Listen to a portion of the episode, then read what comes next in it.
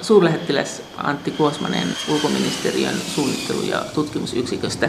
Sä oot tehnyt pitkän uran myös tämän EUn kanssa. Sä olit mukana neuvottelemassa aikoinaan, kun Suomi liittyi EUhun ja ollut monessa mukana kauppapolitiikassa ja niin edelleen. Mutta sano tätä uras vasten ja muutenkin, että mitä mieltä sä oot tästä Brexitistä? Kuinka kauan tämä on sun mielestä itänyt? Nämä juurisyyt tähän, mitkä ne on?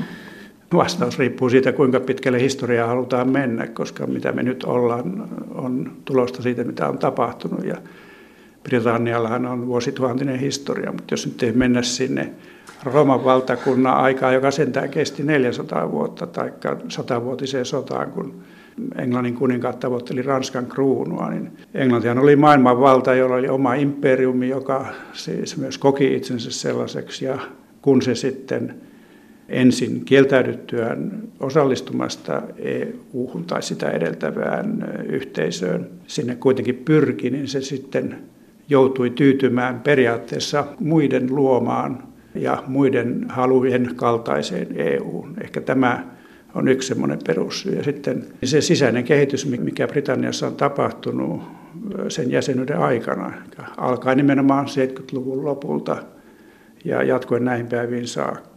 Ja sitten ihan viimeisimpänä se, että pääministeri Cameron päätyi tähän kansanäänestysprojektiin, mitä ilmeisemmin torjuakseen oman puolueensa sisällä olevaa EU-kritiikkiä ja myös vastatakseen Iso-Britannian itsenäisyyspuolueen kannatuksen nousuun ja sen muodostamaan uhkaan hänelle ja hänen hallitukselleen.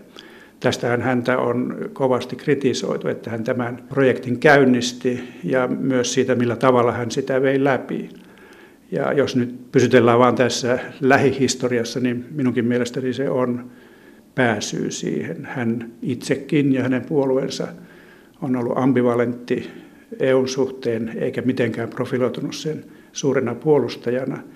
Ja kun hän sitten tämän taktiikkansa mukaisesti ryhtyi kannattamaan EUssa pysymistä, niin se ei tietenkään ollut niin kuin hirveän uskottavaa siinä mielipideilmastossa, missä Britanniassa oltiin. Mutta toihin on tavallaan vaan peliteoriaa osin, että mikä se on se, joka sen kansan käänsi EUta vastaan? Niin, mä viittasin siihen pitkään historiaan, jonka takia Briteille on kehittynyt tietynlainen asennoituminen ulkomaailmaan ja tietynlainen käsitys omasta maastaan. Tämmöinen on helppo sanoa, mutta konkretisoida se niin kuin arkipäivän tasolle on vaikeampaa, mutta kyllä se varmasti on asiaan vaikuttanut. Ja sitten on se, että heihin on kohdistettu, ei ainoastaan tämän kansanäänestyskampanjan aikana, vaan jo parin 30 vuoden ajan hellittämätöntä EU-vastaista propagandaa. Se on löytänyt hedelmällisen tämmöisen vastaanottajajoukon näistä vähemmän helposti konkretisoitavista asenteista. Ja tämä kampanja on ollut hyvin suuressa määrin valheellista, niin että minun käsityksen mukaan tai minun tuntuman mukaan britit, jotka äänestivät vastaan, niin suurelta osalta äänestivät jotain sellaista vastaan, mitä oikeasti ei ole olemassa. Mutta karikatyyriä, kauhukuvaa, pilakuvaa ja pilkattua kuvaa EUsta vastaan. Ja ymmärtämättä ehkä sitä, että siitä seuraa sitten todella jotain konkreettista, että se ei ole vain tämmöinen eh, protestin ilmaisu, jonka voi sitten unohtaa, kun se on kerran tehty. Miten tämä työvoiman vapaa liikkuvuus? Se oli ilmeisesti aika isona syynä. Onko se virhe, että EU:ssa ylipäänsä on työvoiman vapaa liikkuvuus? Siis onko se kuinka suuren eripuran siemen nyt ja tulevaisuudessa? Kuinka iso pelimerkki tämä oli? No tietysti se oli suuri asia, jos kaikista niistä lukemattomista kritiikeistä, mitä EUta kohtaan on siellä esitetty, niin tämä oli yksi niitä kärjekkäimpiä, konkreettisimpia ja eniten vastakaikua saaneita. Olisiko EUssa alun perin sisämarkkinoita luotaessa pitänyt kohdella työvoiman liikkumista jollakin tavalla muuten kuin mitä tämä nykyinen systeemi edellyttää, niin se on iso kysymys. Tietenkin periaatteessa olisi voitu, koska olihan EU-ssa vapaa valta muokata nämä sisämarkkinat semmoisessa kuin halutaan. Mutta kun mä ajattelen taaksepäin, niin kyllä se on aika kohtuuton vaatimus, että olisi pitänyt silloin jo oivaltaa 80-luvulla, että minkälainen mielipideilmasto jäsenmaissa, tässä tapauksessa siis Britanniassa tämän asian suhteen kehittyy. Ja toinen asia on vielä se, että, sitten, että mikä se sitten olisi pitänyt olla se työvoiman liikkuvuuden järjestelmä näillä sisämarkkinoilla muu kuin se joku, nyt on. Olisiko se voinut olla joku raja ja sitten joutuu jonottaan, kun se raja on ylitetty? No tietysti olisi voinut olla, mutta se olisi kyllä ollut vastoin koko filosofiaa. Niin, mutta filosofiahan luotiin itse. Niin, mutta se filosofia luotiin itse siitä syystä, että haluttiin toteuttaa ne neljä vapautta, joista sisämarkkinat koostuu. Tavaroiden vapaa liikkuminen, palvelutuotteiden vapaa liikkuminen, työvoiman vapaa liikkuminen ja pääoman liikkuminen. Sitten oli sit alun perin päätetty, että yhdessä suhteessa tätä ei kuitenkaan täysin toteuteta, niin se olisi ollut vaikeasti perusteltava asia. Miten sä olisit sitten perustellut sitä, että sitä ei voi tehdä näiden muiden vapauksien suhteen? Eikö näin ollutkin? Eikö silloin kun EU-hun liityttiin ja eri maat liittyivät EU-hun, niin eikö silloin esimerkiksi keskusteltu tästä Suomessakin, että nyt EUsta A saapuu tänne työvoimaa, joka valtaa meidän työpaikat, B tulee ihmisiä, jotka tulee ja ostaa meidän kaikki kesämökkitontit, kun meillä on näin kauhean hienoja kesämökkitontteja. Ja me ei oltu yksin näiden pelkojen kanssa. Sä puhut nyt meidän liittymisestä no, EU, jolloin EUssa oli nämä asiat jo päätetty, päätetty ja, ja pitkälti jo voimassa. Kyllähän, niin, mutta ne ongelmat, joita meillä ja sanokamme vaikka Itävallassa – nostatettiin eh, erinäisistä asioista meidän jäsenyysneuvotteluissa, niin ne eivät siellä Keski-Euroopassa, joista EU pääosin koostuu, ja Etelä-Euroopassa ole olleet, eikä niitä koettu sellaisiksi ongelmiksi. Siksi toisekseen niin ei pidä vaatia ihmisiltä täydellistä kykyä kuvitella tulevaisuutta. Nyt jos me sen tiedon varassa, mitä meillä tänä päivänä on, ja niin tieto erityisesti näistä poliittisista vaikeuksista, mitä erityisesti työmaan liikkuminen on aiheuttanut. Jos me nyt voisimme luoda nämä sisämarkkinat uudestaan, niin varmaan, tai voin ainakin kuvitella, että jollakin tavalla nimenomaan työvoiman liikkuvuutta sitten rajattaisiin. Mutta täytyy tässäkin nyt muistaa se, että eihän se ole täysin vapaata siinä mielessä, että jokainen voisi vaeltaa minne ikinä haluaa. Se, missä työvoiman liikkuminen EU-ssa poikkeaa yleisestä kansainvälisestä työvoiman liikkumisesta, on se, että ei tarvitse etukäteen hankkia työlupaa. Mutta kuitenkin, jos sitten menee sitä työtä hakemaan eikä sitä saa, niin silloin pitää palata. Sitä paitsi me ei ole puhuttu nyt pakolaisuudesta, mutta tämä asia on minun mielestä auttamattomasti sekaantunut pakolaiskysymykseen, siis EUn sisäinen ihmisten liikkuminen ja, ja pakolaisten tänne tuleminen. Esimerkiksi nämä määräthän on pakolaisten osalta hyvin pienet loppujen lopuksi verrattuna siihen, mitä Itä-Euroopan maiden liittyminen aiheuttaa. Niin tämä mun ehkä pitäisi tässä vielä lisätä, että eihän tämä asia ylipäänsä ollut mikään suuri juttu määrällisestikään ennen Itä-Euroopan maiden liittymistä EU. Paljonko, paljonko Britanniassa on tällä hetkellä EUn sisäisiä työntekijöitä? Eikö se ole kolme miljoonaa? Muistaakseni, mutta siinä varmaan sitten paljon myös perheenjäseniä mukana. Että paljonko on työntekijöitä, niin en osaa sanoa, mutta se on suuri numero, mutta Britanniassa on 65 miljoonaa asukasta.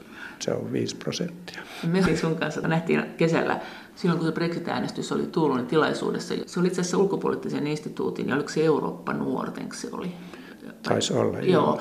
Ja tämmöinen esimerkki siellä tuotiin esille, että, että jos on tämmöinen britti, joka on hotellissa töissä, hän huomaa, että hänen ympärillään rupeaa olemaan yhä enemmän puolalaisia työntekijöitä. Hän tajuaa, että aika entinen ei palaa, että hän töiden jälkeen menisi niin oluelle tuttujen kanssa juttelemaan asioista, koska nämä puolalaiset puhuu eri kieltä ja hän ymmärtää sen, että jos hän lähtee tästä työpaikasta, niin silloin tähän todennäköisesti palkataan puolalainen. Tämä oli se tunneilmasto, missä nämä britit äänesti. Mitä sä sanot tähän?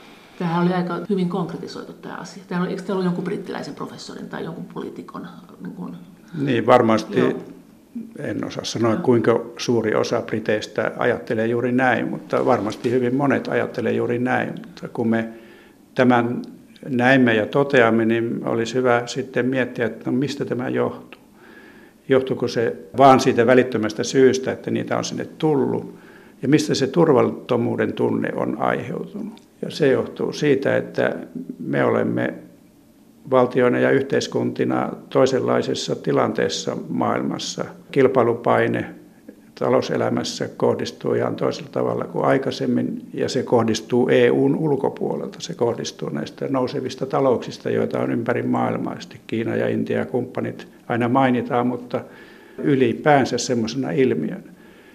Ja jos me emme pysty puuttumaan siihen haasteeseen, niin silloin on turha odottaa, että nämä turvattomuuden tunteet ja siitä koituvat pelot ulkomaalaisia kohtaan häviäisivät. Mutta ei ne häviä sillä, että käydään EUn sisältä tulevien työn paikanhakijoiden kimppuun, koska se syy on muualla. Mä luulen, että taloudellinen turvattomuuden tunne, kuviteltu tai sitten todellinen, on hyvin suuri osa tätä selitystä, koska vaikka meissä laumaeläiminä varmasti kaikissa elää se tietty ominaisuus torjua erilaisuutta. Hyväksymme laumamme jäseniksi sellaisia, jotka ovat samanlaisia kuin me, tai ainakin suurin piirtein. Niin sen erilaisuuden sietämiskynnys nousee jyrkästi, jos sitten oma asema laumassa on uhanalainen riippumatta siitä, johtuuko se näistä tulijoista vai johtuuko se näistä muista syistä. Suurlähettiläs Antti Kuosmanen, miten sä oletat, mitkä tämän koko asian todennäköiset seuraukset on Britannialle ja EUlle ja muulle maailmalle, että jos Britannia nyt lähtee, tai jos ei lähde, mutta koko tämän tapahtuman? Niin, semmoistakin on spekuloitu, että, että tästä ei koskaan tule Brexittiä. Minä kyllä niillä tiedoilla ja sillä tuntumalla, mikä minulla tänä päivänä on, niin veikkaisin sen puolesta, että se toteutuu. Vaikka myönnän kyllä, että katumus voi vallata mielen monillakin siellä siinä vaiheessa, kun selviää, että ne lupaukset, mitä Brexitin ajajat esittivät, eivät olleetkaan niin täviä. Ja tästä seuraa paitsi puhtaasti materiaalisia ja konkreettisia haittoja, niin myös semmoista haittaa, joka, jota ei voi oikein konkretisoida, mutta, mutta kuitenkin on merkittävää. Mun mielestä niin kun No joo, tästä täytyy taas myöntää, että enhän minä tulevaisuutta pysty varmasti ennustamaan, mutta kun ottaa huomioon, miten sanoisiko suorastaan pahaenteisiä ilmiöitä on havaittavissa myös muissa jäsenmaissa EUn kannalta katsottuna, eli, eli tuota populististen, nationalististen ja demagogisten ja ties minkä poliittisten liikkeiden kasvu, joilla kaikilla, vaikka niillä on monilla, monia asioita ajettavana, kuitenkin on ainakin tämä yksi yhteinen asia, eli Euroopan integraatio. Niin se merkitsee, että mä eräänlainen sanoisiko sokkeli tai perusta, ideologinen ja siihen EU-syntyhistoriaan liittyvä perusta, se on jo ennestään heikentynyt ja kestää vähemmän tämmöisiä iskuja, jonka Brexit-äänestys nyt on aiheuttanut. Eli siinä minusta on se pahaenteisin näköala, että tämä on semmoinen moukariesku EUn kivijalkaa vastaan, että – saattaa pahimmassa tapauksessa johtaa sen vähittäiseen murenemiseen. Ja sen aina. seuraukset taas sitten on ennustamattomia, mutta minun mielestä potentiaalisesti hirveitä. Toinen aspekti on se, että niin kuin nyt on jo nähty ja, ja piti nähdä, jos jotain piti nähdä, niin ainakin se piti nähdä, että tästä seuraa uhkaa Iso-Britannia tai sanotaan yhdistyneen kuningaskunnan yhtenäisyydelle kyllä se lyö siihen yhtenäisyyteen tai unioniin myös. Voihan olla, että Skotlanti lopulta ei päätä lähteä Britanniasta tai yhdistyneestä kuningaskunnasta, mutta jo sisäpoliittisesti pelkästään, koska he äänestivät niin voimakkaasti EU-jäämisen puolesta, niin se ei voi olla vaikuttamatta. Mitkä ne hirveät seuraukset? Tässähän vietettiin toissa vuonna ensimmäisen maailmansodan satavuotisjuhlia ja elossa on vielä porukkaa, joka osallistui toiseen maailmansotaan. Eli siis Eurooppa hajo, jos EU hajoaa, enkä minä pysty näkemään, mitä sen tilalle voitaisiin rakentaa, joka sen korvaisi. Et vai? En. Voi olla, että se on mahdollista, mutta sitten pitää kysyä joltain muulta, että mikä se voisi olla. Niin, niin siitähän silloin seuraa se, että meidän maanosastamme tulee semmoinen kansallisvaltioiden kokoelma, joka suhtautuu toisissa samaan tyyliin kuin muualla maailmassa. Niin kuin, että se on, tuota, Ruvetaan käymään rajoja uudestaan vai? No ei välttämättä sotia käydä, mutta se potentiaali tulee. Ja taloudellinen niin kuin beggar tai neighbor policies ja niin edelleen. Että, ja onhan täällä alueita, jotka ei nyt ole niin hirveän vielä muutenkaan tässä nykyisenkään EU-systeemissä, niin kovin kivoissa välissä keskenään. Katsot vaan tuonne tiettyihin Kartta. kohtiin tuota karttaa Balkanille ja Turkkiin. Niin, ja... Jos, jos jätetään tuo Balkan ja Turkki, niin miten muita tämmöisiä potentiaalisia niin riitakumppaneita sä näet, jos tämä EU-liima alkaa pitämästä? No mä en rupea tässä nyt pahaimman linnuksi. Ja sitä paitsi, niin eh, mähän sanoin, että minä en pysty tulevaisuutta täydellisesti enkä edes varmaan epätäydellisesti ennustamaan, mutta onhan näitä historiallisia jännitteitä on Puola, Saksa, on pahimmassa tapauksessa Saksa, Ranska ja niin edelleen. Tai mä korostan, että minä en ennusta, että siellä nyt sotimaan ruvetaan, mutta siis se... Kauppapoliittista. Niin ja semmoinen niin kuin, kauppapolitiikka on loppujen lopuksi aika kapea termi kuvaamaan sitä, mistä EUn edes taloudellinen puoli koostuu. Mutta kyllähän se ja kauppasodat nyt on EU:ssa ehkä se kaikkein viimeisin tai vähäpätöisin asia, mutta tämä sisämarkkinajärjestelmän rapautuminen ja tietysti emu voi mennä. Suurisit se emua? Se on myös semmoinen asia, josta olisi silloin, nyt jälkiviisorin valossa voisi kysyä, että oliko se nyt sitten absoluuttisen välttämätön EUn integraation pelastamiseksi tai eteenpäin viemiseksi se oli voimakkaasti poliittinen projekti, koska okei, okay, äsken en uskaltanut oikein puhua Ranskasta ja Saksasta mitään, mutta vielä silloin 90-luvun taitteessa niin oli pelkoja siitä, että Saksan yhdistymisen jälkeen niin lähteekin omille teilleen luopua integraatiosta. Ja euro oli, tai ainakin sitä pidettiin projektina, jolla tämä estettäisiin. Eurooppalainen Saksa eikä saksalainen Eurooppa. No, voidaan kysyä, että oliko Euroopan integraation kannalta välttämätöntä se euro luoda. Mutta kun se on nyt olemassa, niin minun käsityksen mukaan sen purkaminen olisi huomattavasti haitallisempi teko kuin sen ylläpitäminen, vaikka sen ylläpitämisestäkin on, niin kuin on nähty, niin tuota, kustannuksia. Ja jotta se pystyttäisiin pitämään pystyssä, niin tarvittaisiin sitten integraatio eteenpäin viemistä sen rahajärjestelmän puitteissa olevia erilaisia asioita, mutta myös ehkä laajemmin. Ja sehän on tällä hetkellä erittäin vaikeaa. Vaikeaa kuvitella, että mitä merkittäviä askeleita eteenpäin Euroopan integraatiossa voitaisiin ottaa, vaikka ne tässä tilanteessa saattaisivat olla niin kuin tarpeellisempia kuin koskaan. Miten sä näet tämän, kun sanotaan nyt, melkein kaikki sanoo nyt Britannian jälkeen, kaikki EU-toimielinten johtajat, että EU kyllä tarvitsee muutoksia, että niitä kiinni. Että kyllä tämä tästä nyt sitten varmaan ruvetaan nyt hoitamaan, että se tulee entistä parempi EU. Britannia kuitenkin lähti ulos sillä kärjellä, että sillä oli kuitenkin aika ykkösenä tämä työvoiman vapaa liikkuvuus EU:ssa. Sä äsken sanoit, että se, se nyt on ja se kuuluu tähän pakettiin, mutta mikä asia se on, minkä sä luulet, että tämä Britannian ero aiheutti. Mitä nämä tarkoittaa nämä, kun nämä puhuu, että kyllä tarvitaan muutoksia. Ei ne oikein aukonut sitä, muuta kuin jotakin hyvin laimeita, että hyvää hallintoa lisää. Niin, sinäpä sen sanoit.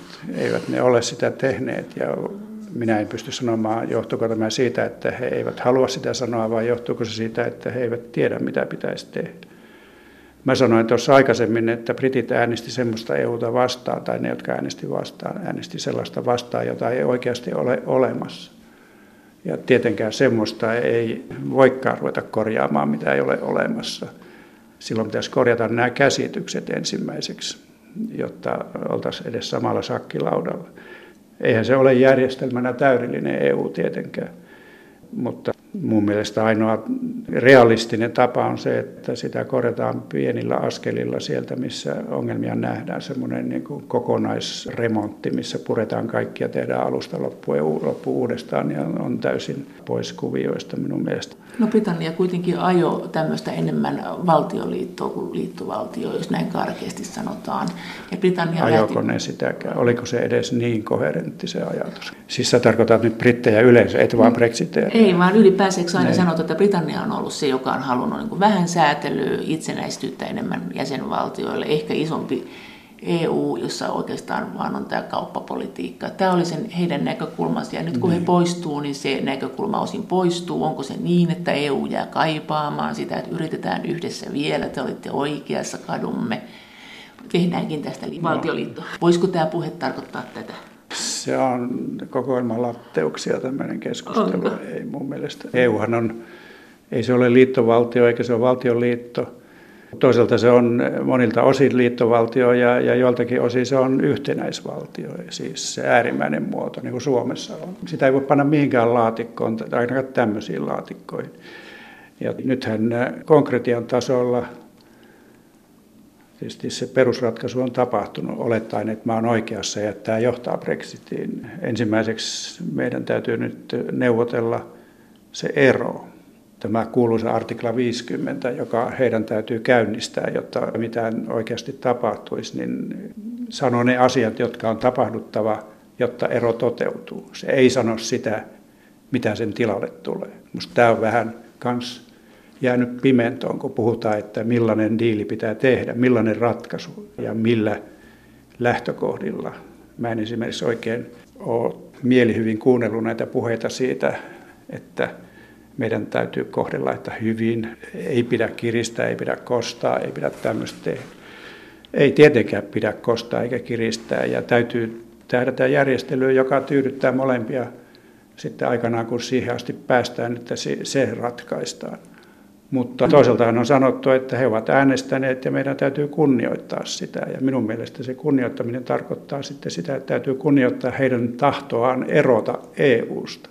Jos heillä sitten on väärä käsitys siitä, mitä sitä erosta seuraa, niin se ei ole minusta vielä riittävä syy tehdä mitään muuta kuin mistä he ovat äänestäneet. Eli eron neuvotteleminen tarkoittaa, että millä prosessilla he vapautuvat jäsenyysoikeuksista ja jäsenyysvelvollisuuksista. Sitten konkreettisesti on ratkaistava, että mikä on se suhde jatkossa. Ja siinähän on puhuttu ETA-ratkaisusta ja siinä on puhuttu Kanada-ratkaisusta ja siinä on puhuttu VTO-ratkaisusta.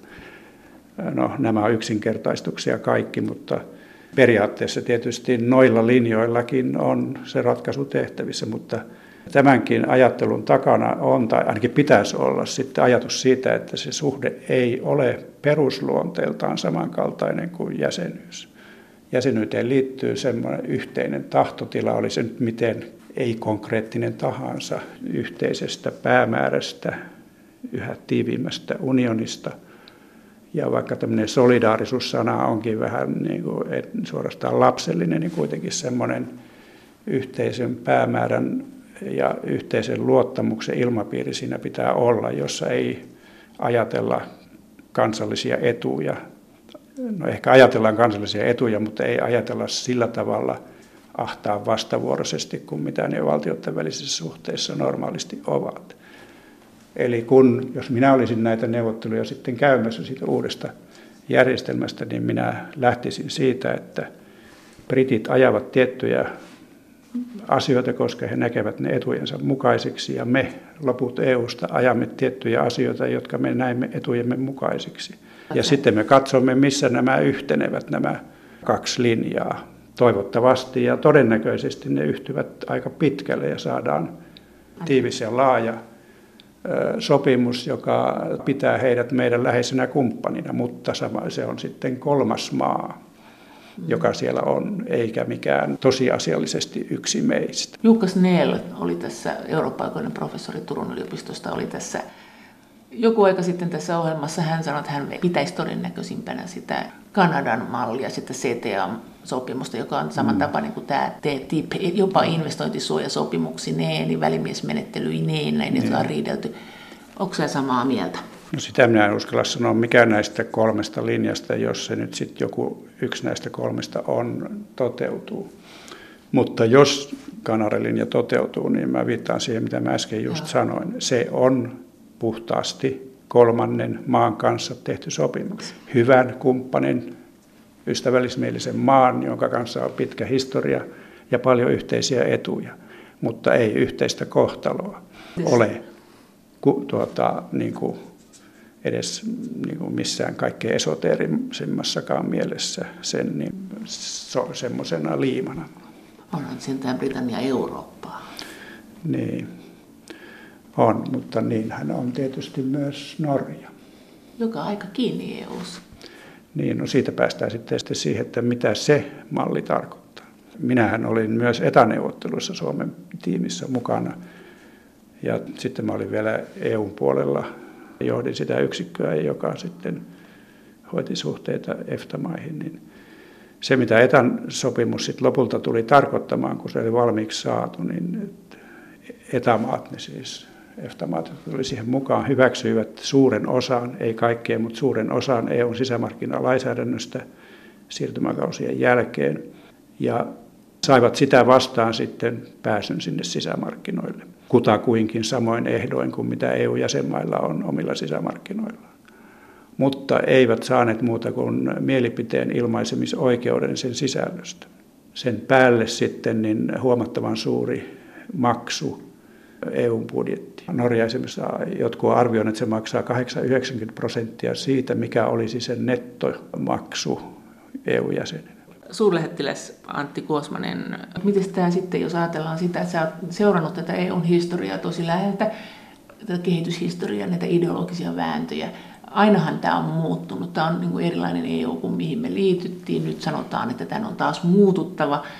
Sä äsken vähän sanoit, että sä et tiedä mihin, mutta mitä vaihtoehtoja voisi olla? Voiko EU murtua ja sitten tulee joku uusi EU? Että kyllähän tämmöisiä kansainvälisiä asioita voidaan hoitaa YK tai G7, G20, kaikenlaisia liittoumia, jotka on niin kuin erilaisia kuin EU.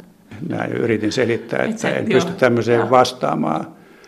Mutta kyllähän Euroopan integraation idea ja se poliittinen käyttövoima, joka sillä oli alun perin ja joka pitkään kesti, niin oli hyvin paljon riippuvainen siitä, millaiset kokemukset toisesta maailmansodasta oli valtioiden johtoportaassa ja valtioiden kansoilla, se hirvittävä kärsimys ja hävitys, mitä siitä seurasi. Okay. Minun on ainakin vaikea nähdä, että jos tämä nyt sitten menee niin huonoon kuntoon, että se ei korjaannu millään muulla kuin romuttamalla se ja rakentamalla jotain uutta sen tilalle, ei ole sellaisia poliittisia edellytyksiä, että mitään niin kunnianhimoista tavoitteissaan ja niin kunnianhimoista saavutuksissaan saataisiin aikaan. Tietysti aikaperspektiivit ihminen ei elä kuin määräty ajan ja, ja valtakunnat ja kansat elää vähintään 10 tai 20 kertaa pitempään. Se on niin kuin nähty historiasta ja vuonna 2200 voi sitten olla jo mahdollista, mutta mitä se meitä ilahduttaa. Siinä vaiheessa on voinut 100 miljoonaa mennä kuolemaan ja hävitykseen tai 200 miljoonaa ja valtiot nuo voinut hävitä ja jotain uutta on tullut tilalle ja ehkä ne on oikeassa nämä jotka pitää valtiota niin kuin pois menevänä ilmiönä ylipäätään. Minä en kuulu niihin. Minä olen sitä mieltä, että valtiot voi muuttua toisen näköisiksi, mutta suomen kielen sana valtio tulee sanasta valta. Ja jonkinlainen järjestelmä, jossa ihmiset organisoituu yhteisöiksi, joissa sitten joku pitää valtaa, niin tulee olemaan olemassa myös jatkossa. No onko EU-nationalistinen projekti sun mielestä? Tästähän on viime päivinä nyt väännetty. Nyt oli... no, se, on musta, se on määritelmällinen mahdottomuus. Ainoastaan voitaisiin sanoa EUta nationalistisesti, jos olisi EU-natio, eli EUn kansa. Mutta se on siis vastakohta nationalismille. Nationalismi minun määritelmän mukaan on kansallisten etujen ajamista toisten kansojen kustannuksella, tai ainakin välittämättä toisten kansojen kustannuksista. Ja mitä EU on? Se on nimenomaan pidättymistä siitä luomme yhteisen päämäärän, katsomme, että vaikka ajamme omia intressejämme täällä, niin se tehdään yhteisesti luovutetun päätösvallan puitteissa ja etsimällä aina semmoinen ratkaisu, joka, joka tyydyttää kaikkia tai melkein kaikkia. Esimerkiksi edes määräenemmistöpäätösmenettely, jonka tietysti voidaan väittää olevan oikeasti ylikansallinen ajatus – niin se on käytännössä ainakin tähän saakka ja uskon, että tulevaisuudessa toiminut lähinnä yllykkeinä itse se kompromissi, se konsensus. Eikä niin, se on äärimmäisen harvinaista, että joku äänestetään nurin. Joku pikkumaa. No, on sitä tapahtunut isoillekin maille joskus, kylläkin harvemmin kuin pienille, mutta edes pientä maata, koska se tunne siitä, että tämä ei toimi, mikäli kaikki eivät tunne, että tämä on niin kuin meidänkin asiamme on niin voimakas.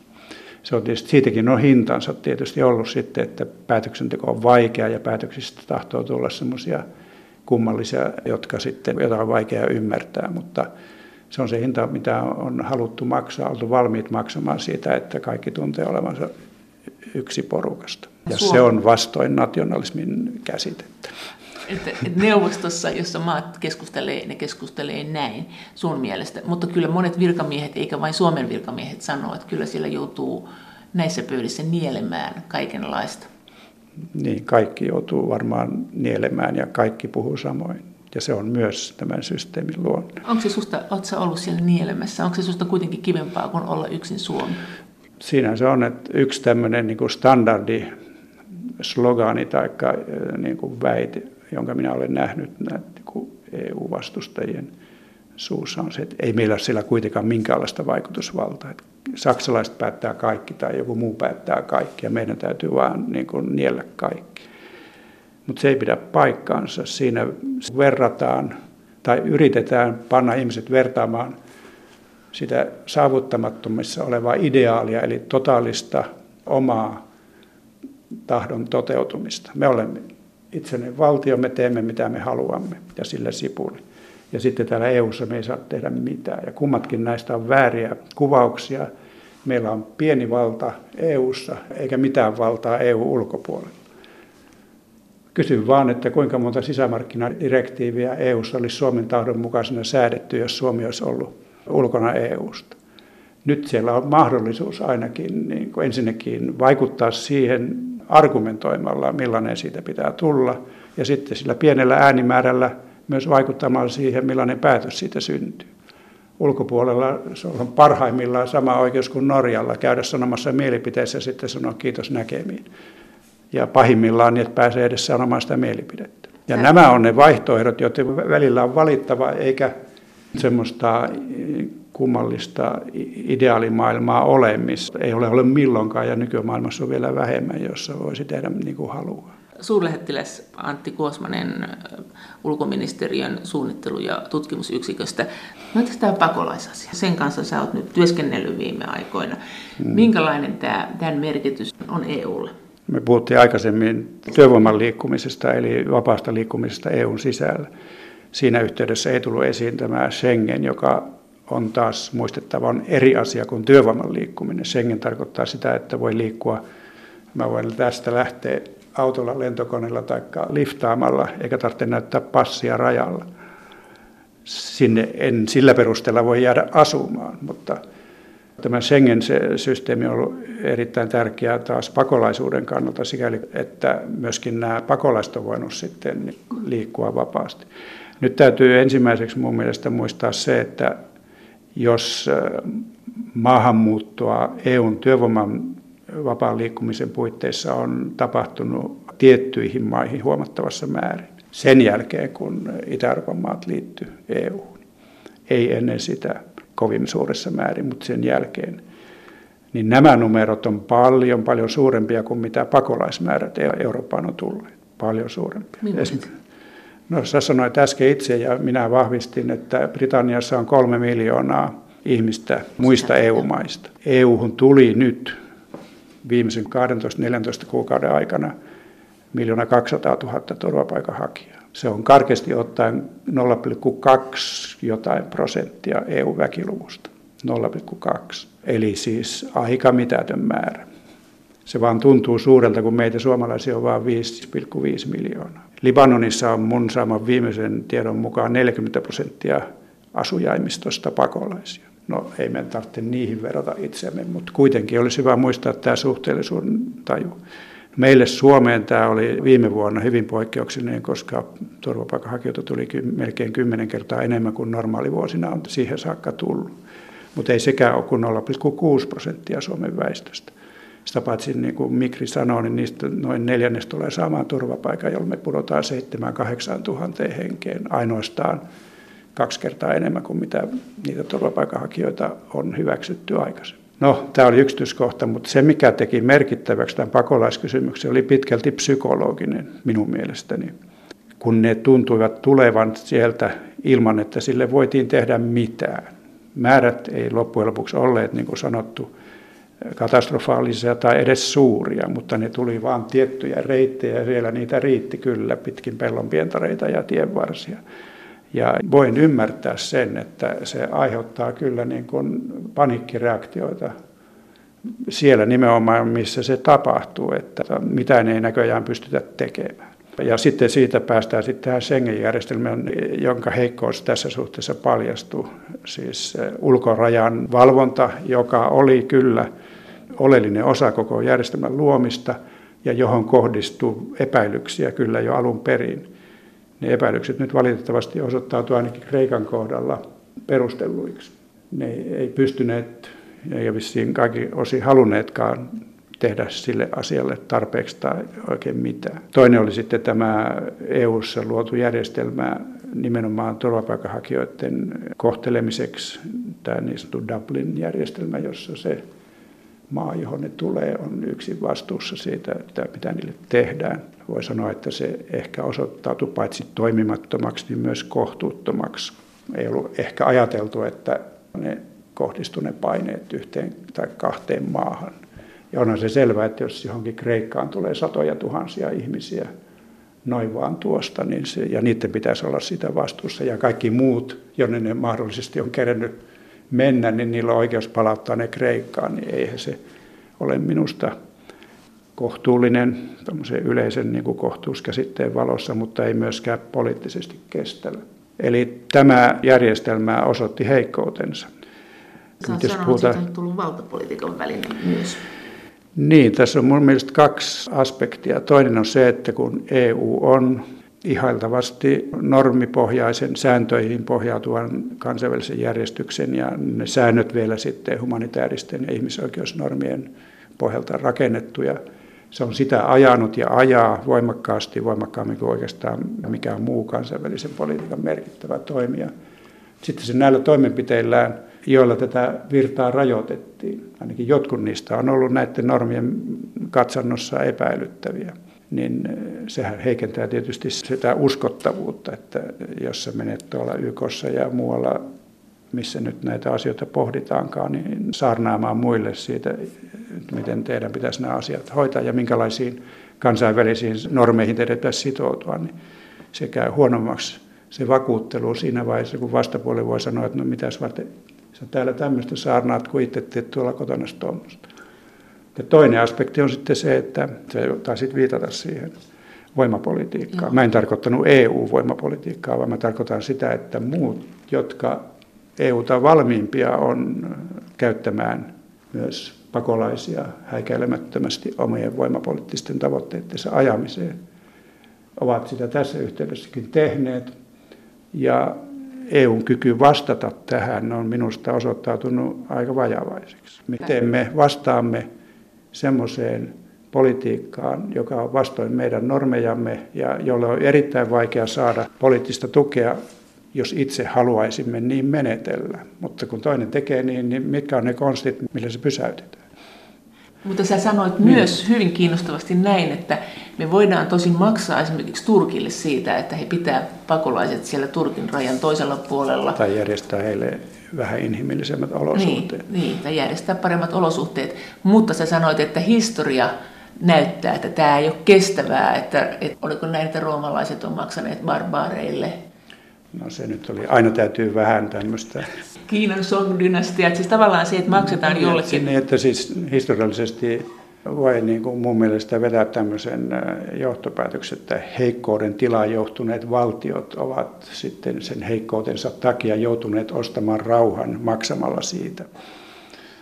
Tämä, että nyt EU antaa taloudellista apua, eihän se ainoastaan Turkkia koske, vaan, vaan EU on maailman suurin tuota, taloudellisen avuantaja köyhille maille, niin tuo tietysti jos joku tämä nyt huomaa oikein kunnolla, niin mulle tulee varmaan lunta tupaan siitä, että minäkö väitän, että kehitysapu onkin siis poliittisen heikkouden merkki, että kun emme voi muuta tehdä, niin maksamme siitä. Että tietenkin siinä on toinenkin dimensio ja, ja se on useimmissa tapauksissa se oikea dimensio, että me pyritään parantamaan näiden muiden maiden taloutta ja yhteiskuntia, jotta ensinnäkään niissä ei syntyisi näitä ongelmia, jotka me sitten saamme niskoillemme, mutta että niistä tulee myöskin parempia kumppaneita meille.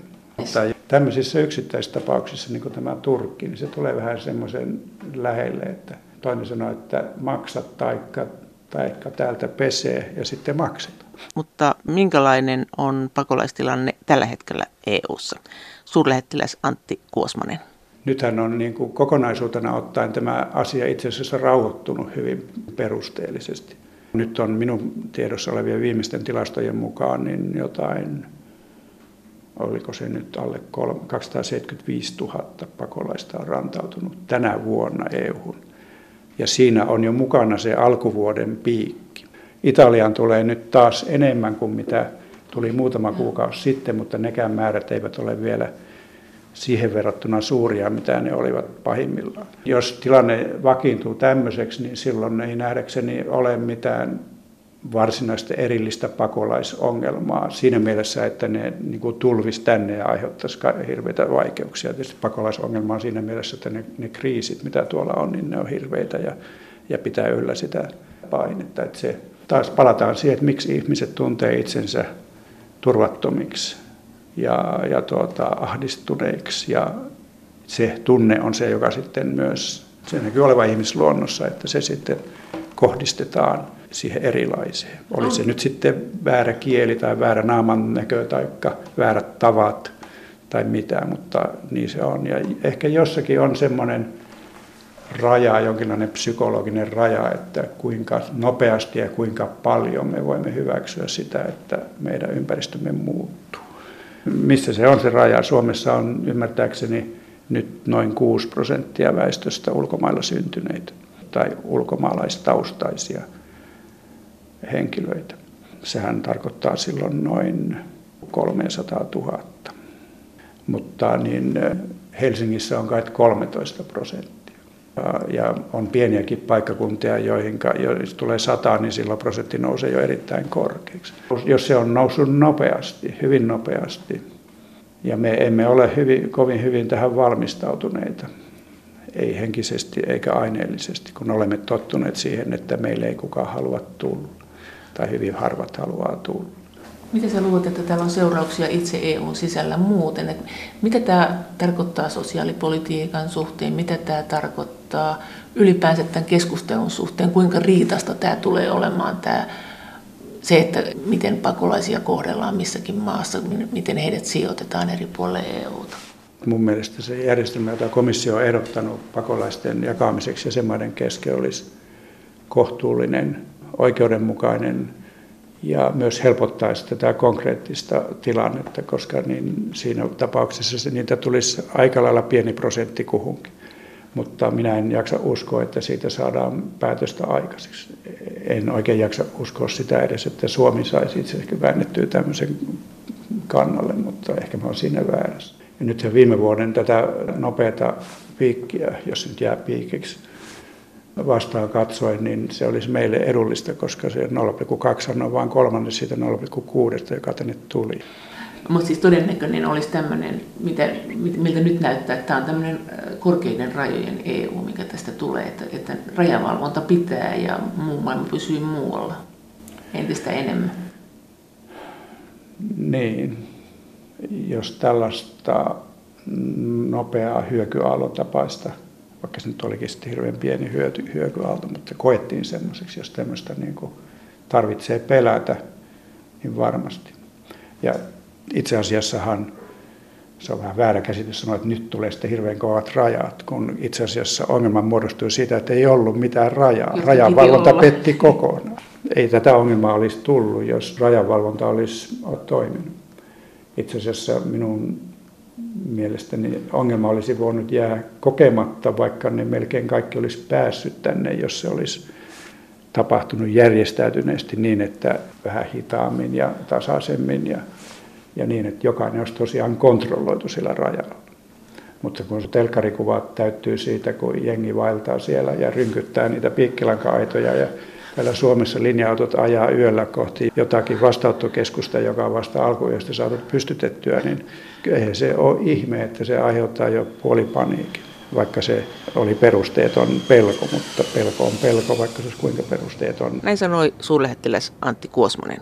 Kiitos viesteistä ja kommenteista. Kaikki EU-aiheiset Kommentit ovat aina tänne tervetulleita. Niitä voi lähettää esimerkiksi sähköpostiosoitteeseen maija.elonheimo.yle.fi ja sen lisäksi me voimme ohjelman aikana keskustella näistä asioista kanavan lähetysikkunassa.